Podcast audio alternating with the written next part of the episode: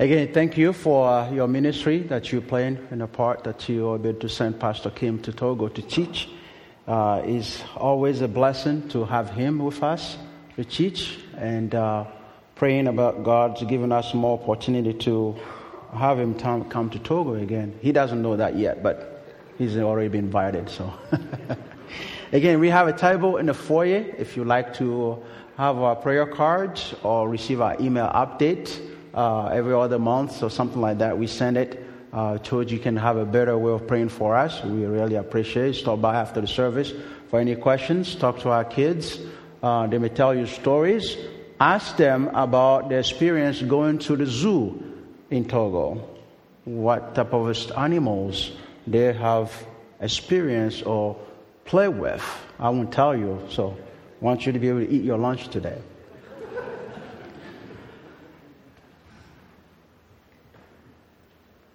As we look at the Word of God this morning,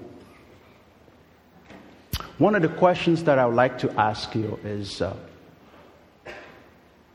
where do you go or where do you look up when you have difficulties? We love to plan our lives. If God can one day ask us, hey, Honore, how would you like your life to look like? Wouldn't be nice? Right? Sometime, right? Would be nice sometime we ask her, hey, what do you think about this? If given us the opportunity, we like to plan our lives the way we want it. So when something happens, we know where to go or what to do. Another word, we always have a plan B or backup. For when something goes sour or something happen, we can do something. On Friday, my family and I, we took a trip to Gettysburg battlefield. And I love history. I love hearing about things. Stuff, when you hear history, you know there's more into what you're hearing, the things in the background, the things that you, took place before the event happened. And I was listening to the stories. We have we got one of those audio things you can put in your car and you drive you and tells you what things happened. And the whole time I was listening, there was uh, the unions and the federal. You know what I'm talking about. Thank you. but the one thing was very sure: each group when they were making plans, strategizing, and uh, talking about how they're going to overtake, they were pretty sure their plan is going to work. If you ask them, hey, how do you know it's going to work? They will say something to the fact like, hey, we have a great army. We have great soldiers. We have great volunteers. Oh, we have great ammunition. We got new weapons. Oh, we have a great leader leading us and he has a plan, he has an idea, and he knows how to do it. And we have everything in our power, in our uh, end, to win the battle. Why? Because they plan, they have a trust, a confidence in their planning. When we look at the Bible and look at the life of Israel, there were similar things going on with them. As we look in the book of Isaiah, particularly in chapter 30, we see there's a situation going on in life of Israel. You don't know which verse I'm calling, so you don't open your Bible yet. I just say Isaiah 30, you go in there. You don't know where I'm going with it. So as we look at the life of Israel, at that time we know there were some difficulties. The king Hezekiah, who was ruling, knows what's going to happen, seeing that Egypt was a power, and then after Egypt, Assyria was uh, coming to the scene to be the world power.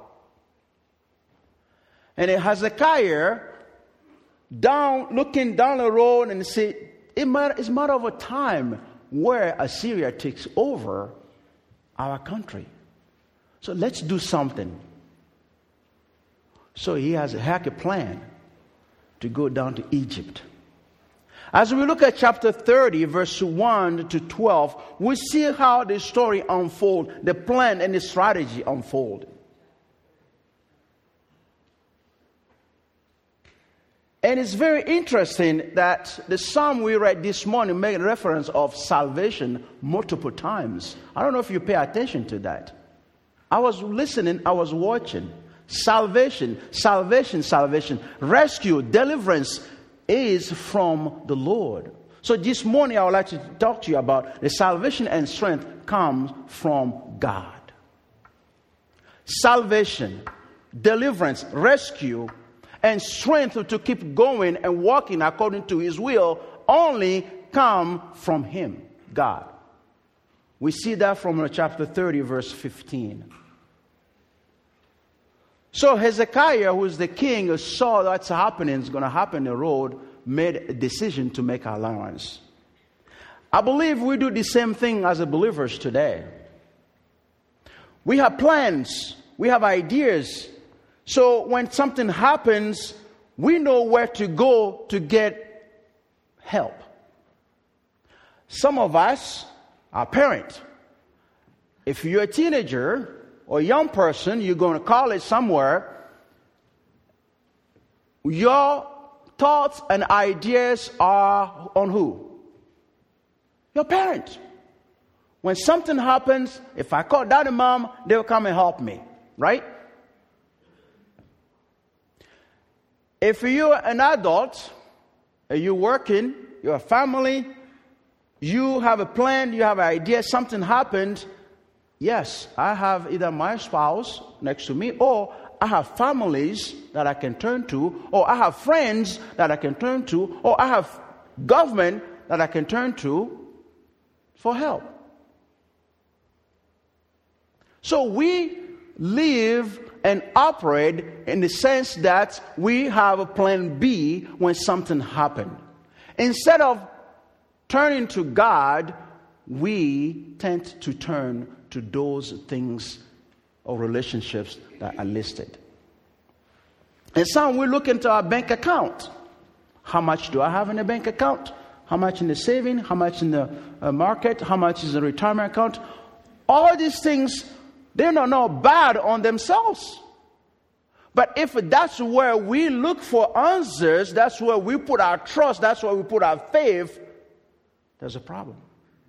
And that's what's happening in the life of Israel at this time, where Hezekiah put his trust in Egypt by making allowance with them. This morning, I'd like to challenge you with this. We must turn to God in order to obtain protection and strength by depending on His sovereignty. We need to look up to God. We need to depend on God. We need to put all our trust in God for hard time, for salvation and strength. I want to read chapter 30, verse 15. Isaiah chapter 30, verse 15. I'm going to be reading from ESV. Sorry. Is that okay? Okay.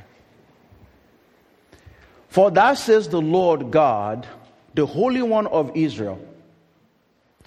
Isaiah started this way For that says the Lord. We will talk about verse 1 to 14 before, but I want to make a point here. It says, For that says the Lord God. In case you don't know who's this God I'm talking about, he is the Holy One of Israel. In returning and rest, you shall be saved. In quietness and in trust shall be your strength. But you were unwilling.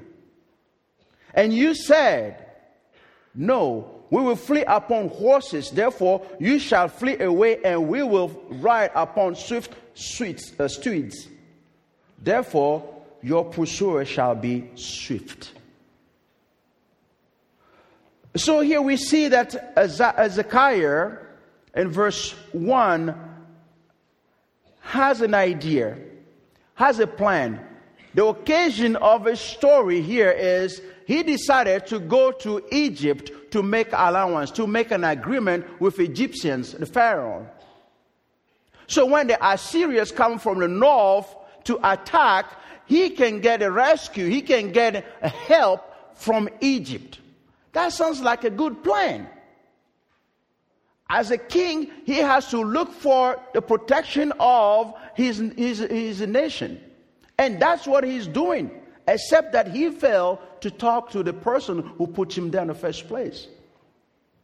Uh, so in verse 2 to 5, we see that he sent ambassadors who craft the idea to go to Egypt. This is to show how much he want to depend on Egypt instead of depending on God. In verse 6 to 5, it talks about different animals there. It talks about the serpent, it talks about the camel and the horses. Now, what's happening here is the travel from, from uh, um, Israel to Egypt, it's not that simple. It has the valleys and the hills, and, and, and, and, and there are people who come on the way to attack as well. So, to make this journey, you need to have an army to protect your ambassadors who are carrying the message to Pharaoh. And so, these animals carry goods. So, you don't go to a king to make allowance or an agreement with him without taking goods to them. And so, that's what they're carrying. That's what we're talking about different animals here.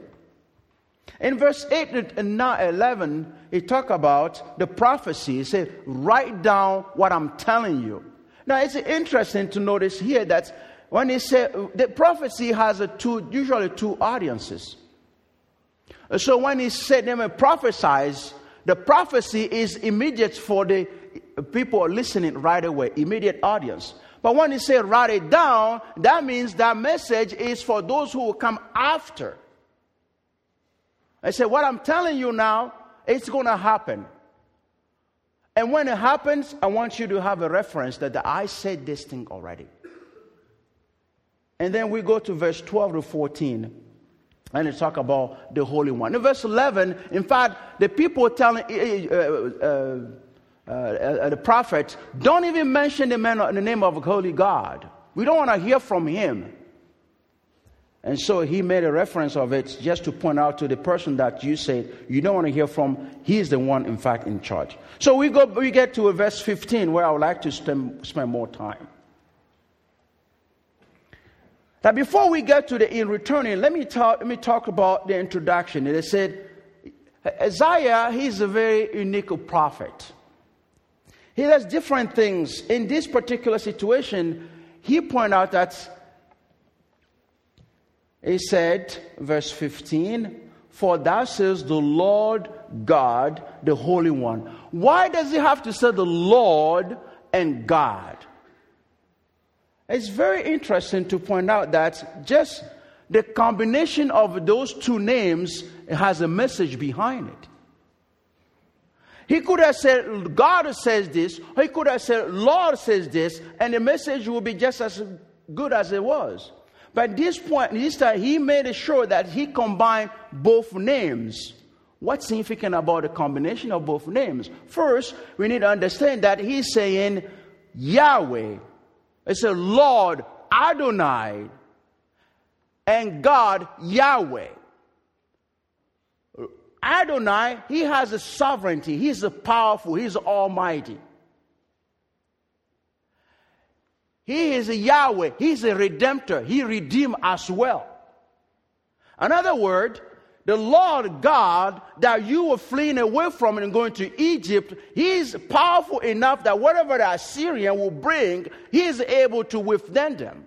And also, He is also capable of redeeming you or rescuing you and saving you as well. That's why He combined both names to say Lord God, Adonai and Yahweh. That's very significant to the audience to understand that. That their salvation is not from Egypt, it's not from somebody else, it's from the one who established them here. God, Lord, He's, my, he's powerful to do it, to deliver you. There's nothing that Syrian will do to you that He cannot take care of you. He can do it. At the same token, He is the one who is a justice also. He can redeem you, He can rescue you as well. In fact, he will use the same terminology in verse 18 of chapter 30. So Isaiah makes sure, makes sure that they understand that God is sovereign and He's holy as well, and He's a redemptive God. So His power is not just limited, but it goes beyond just rescue and also redeem as well. And then we went to the, the phrase and it said, In returning and rest shall be saved. What does it mean by in returning? Well, if we look in the other translations, we see that the word returning, some other versions say as repent. Is that what you have in your translation? Yeah, some people say it, it's a word who can mean, instead of return, it can be ret- uh, repent as well. In fact, that's another translation of it, and which is correct. It's very important to understand that the word returning has a two understanding. It has double meanings. Returning in the sense that instead of going to Egypt, come back and come to me.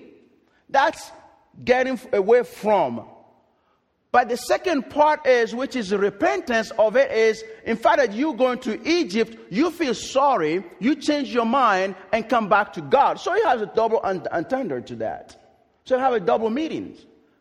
So those who have a repentance, they're correct as well. And those who have a return, they're correct. But the idea is do not go to Egypt. Come back to me. Don't put your trust, don't put your faith in Egypt, in the Pharaoh, in his army. Put your trust in me, my the mighty God, the Almighty God, the Yahweh, the Adonai. That's what he's telling them. Return, come back. In fact, we do the same thing in our work, in our faith. When we put our faith, our trust, our eternal faith in God, in Christ, we are walking away from our self righteousness that we have before and turn ourselves to God and give it to God. We're doing the same thing in repentance for our salvation. The word salvation here also can mean rescue, deliverance. And he uses it a lot, in fact, through the, the book. It's very important to point out that even in chapter 28, 29, 30, 31, he always started with, Woe to you! Woe to you! Woe to you! Why? He's calling and say, There's a danger into what you're doing. Watch out.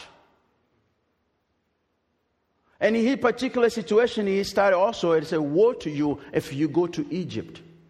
Do not put your trust in Pharaoh. Do not put your, your rescue mission plan into Pharaoh. I am the God who put you here. I am the Adonai. I am the Yahweh, and I have a plan. And there's nothing that Assyria can bring to you that I cannot stop them. I will take care of them. But you just need to come back to me in returning and rest shall be your salvation. So, turning away from Egypt and returning to the Lord, that's the message that Isaiah is bringing to Israel at this point. So, God is saying, Come back to me, repent, return. And He continues saying, In quietness and in confidence shall be your strength. When I think about the word quietness, there's one thing image that comes to my mind. I, I, I, I'm, I'm, I'm, I'm, an, I'm a Norwegian, in case you don't notice that. Okay. Sorry. Sorry, is any Norwegian here? Boy, I'm in trouble now. After the service, don't look for me because I'm going to be alive. But anyway, it's easy for me when I look at pictures. The quietness is describing here is it's not the quietness that there's no difficulties, there's no trouble. Have you ever been to uh, an orchestra or symphony orchestra or something playing, a big orchestra playing? Do you know that in the mix of when people setting things off, everybody running, going, finding place and everything, there was a chaos and brouhaha and everybody noise, noise. And when the, the, uh, the, the, uh, the master, the leader, is that how you call it? When he comes to the stage, before he starts, there's a dead silent. Do you notice that? Or just me? Again, I'm a Norwegian, so that's okay. There's a dead silence when everything is quiet and you can hear the pin drop. Well, if you play in the orchestra at that time, you are nervous about your piece. The fact that it's quiet, that doesn't mean that you're fine. You are still nervous, but there is a dead, quiet, silent. That type of silence that we're talking about here. The silence does not mean there's no trouble, there's no difficulties. The silence just means that because I put my trust, my faith in God, I can be tranquil. I can have a quietness. I can have peace. I said, in quietness and confidence. The, conf- the quietness here has the idea of being rest. That all these things that are going on around me, the circumstances, the event, my life, my personal, my family, everything's are still going, but in my mind, I'm still going like nothing ever happened. Why? Because I have Adonai and Yahweh on my side. So Isaiah is talking to them and said, You need to be quiet.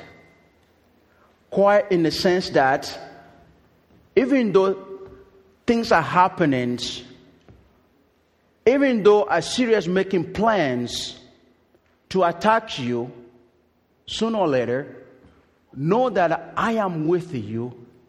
You can rest. You can feel confident. And the confidence here is trust. Trust always goes along with belief, with faith.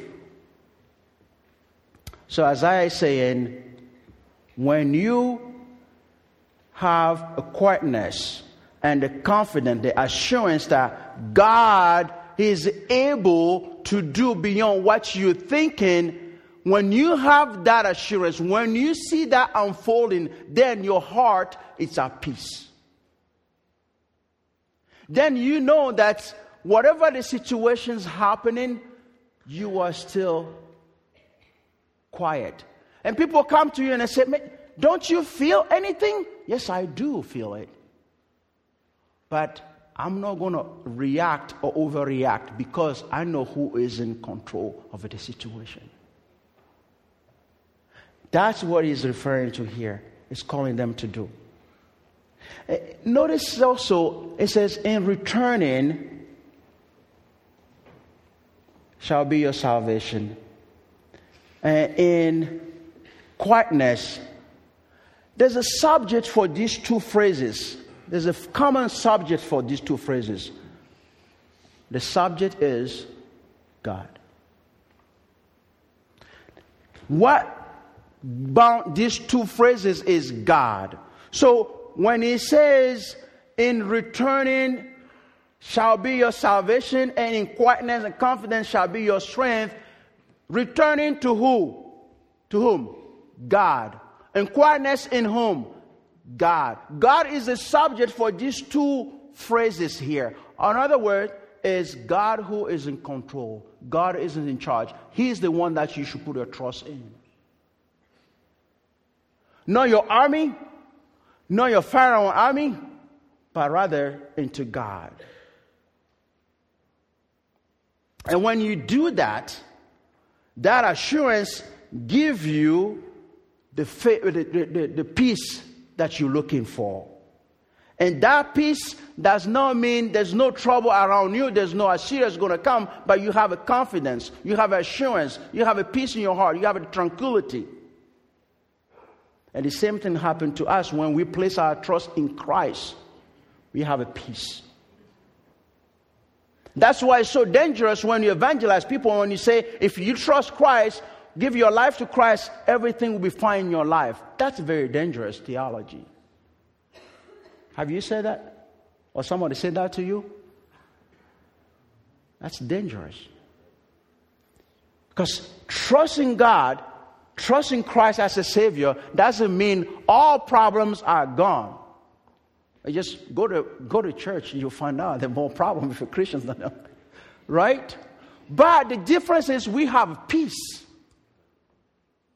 We have peace in the mix of difficulties. When we can go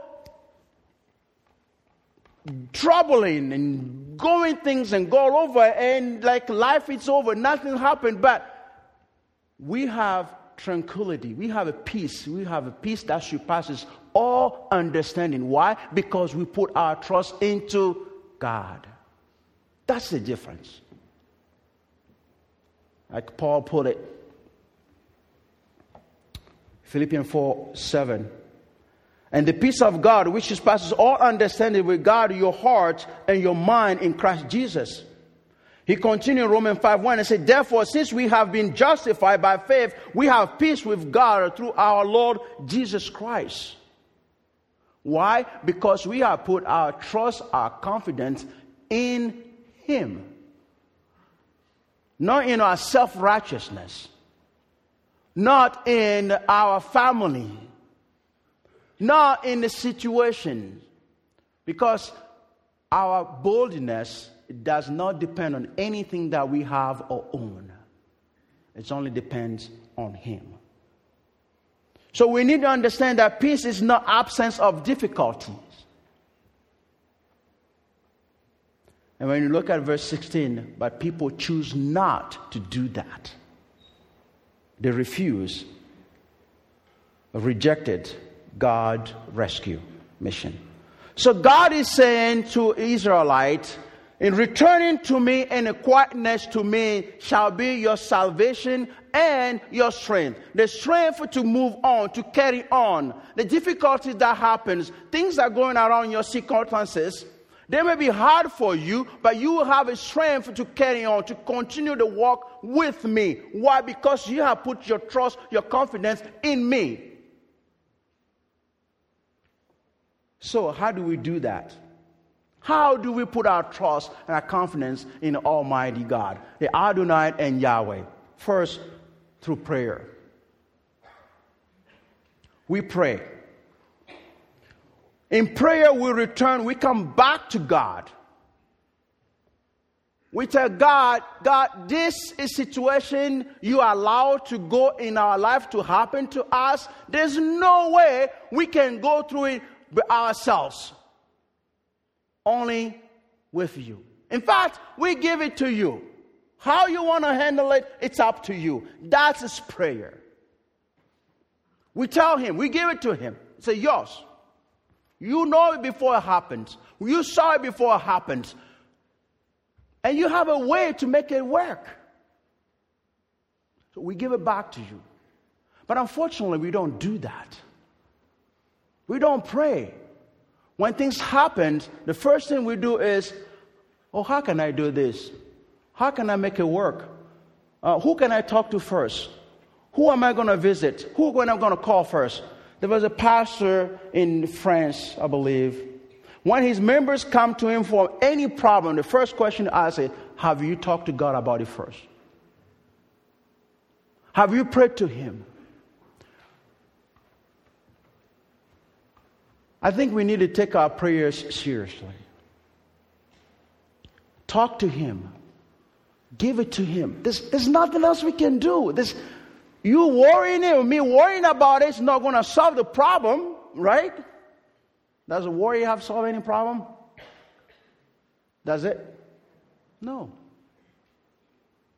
That makes me feel good at that time.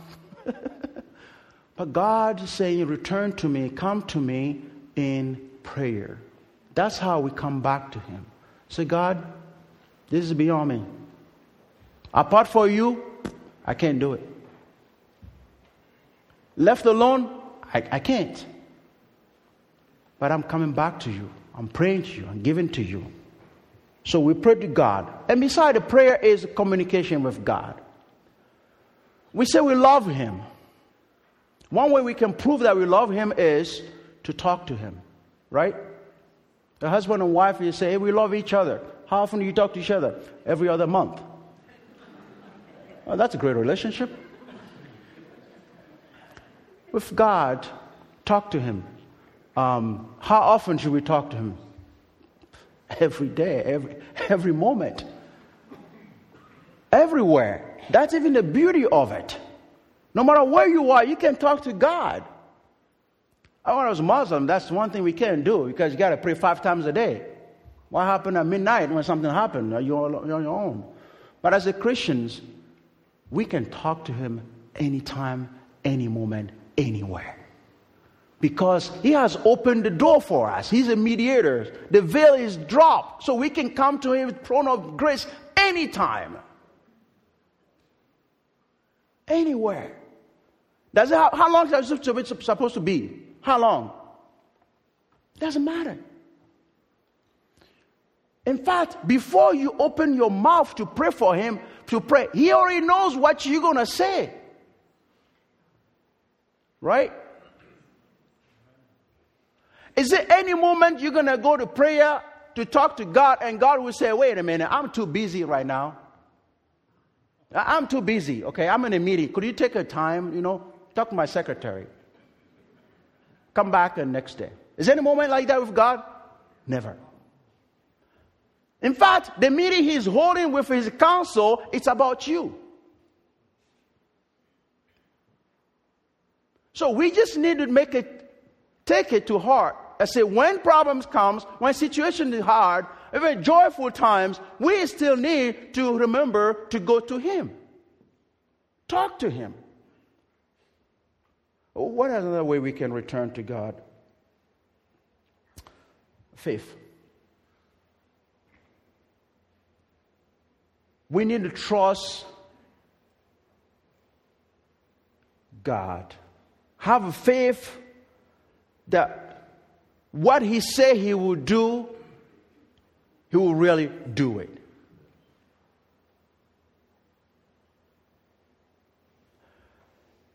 Somebody says prayer doesn't make faith work, but faith makes prayer work. Another thing, we need to read His Word. Reading God's Word is very essential to understand, to know who He is.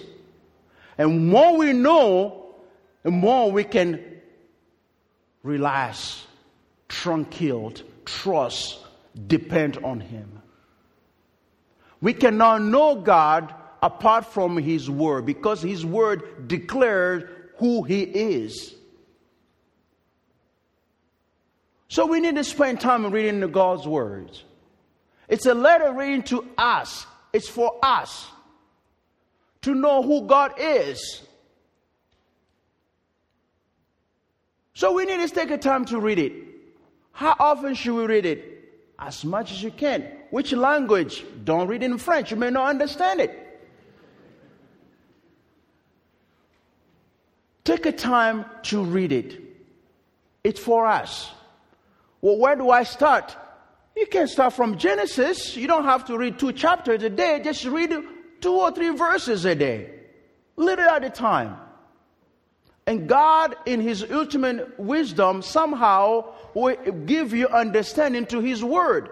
And if you don't understand, you have people who can say, hey, a pastor, uh, uh, deacons, or leaders, or, hey, I read this passage this morning.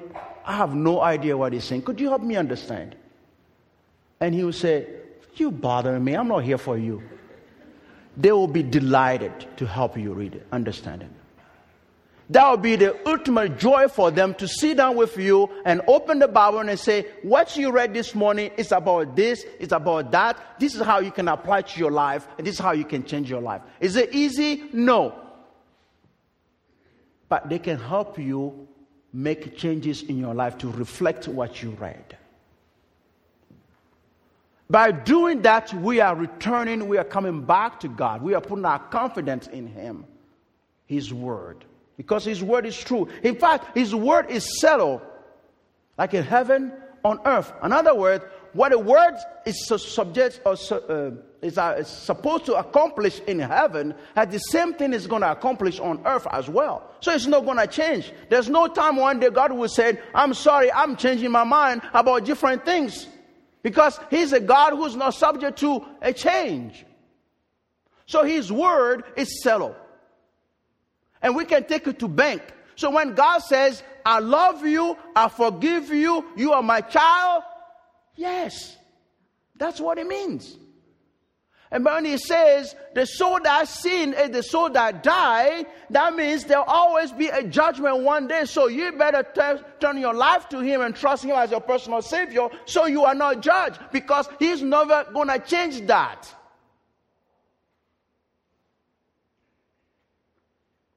So we need to take it to heart and read his word if you don't understand it, ask somebody to help you. You can partner with somebody to read it as well. Today, there are some apps about reading Bible verse. YouVersion, for instance, right? Sorry, I'm not making advertisement for anybody, but it's just a tool that you can use. In fact, I just discovered that you can link it with your church members too. When you go in the app and you say event more, you can link it with your church members and have a plan of reading, in fact. I can read His Word. We need to be engaged in that process. Quietness and trust come from knowing who God is, despite all our circumstances. How do we return to Him? We choose to trust Him. Trust is a choice. Right? Trust is a choice. We choose to, to, to trust Him that situation, circumstances that we're going through, He is capable, He, is, he has enough strength, power to do it how He wanted to glorify His name. So we can trust Him despite of circumstances or conditions that we live in. That's how we display trust it is possible to have a peace in the midst of difficulties. So, salvation and strength comes to God. We need to seek God first. We also need to depend on Him. There's no problem or circumstances that's beyond Him that He cannot take care of. We may have plan B and C and D, but if the plans don't depend on Him, it's vain. So Hezekiah decided to trust Pharaoh for when Assyria comes. Who or what are you trusting when the difficulties come? Your family? Your bank account? the government programs, or yourself. Let us depend and trust on God to have strength and salvation. Let's pray. Father, we thank you for your word. Thank you for your faithfulness. Thank you for calling us this morning to remind us to come back to you, returning and be quiet before you. I have a confidence in you. Pray to help us to do this. We know them. But times we forget. We seem to ignore this principle, this truth. Pray that to help us to come back to you in prayer and through your word. In the name we pray. Amen.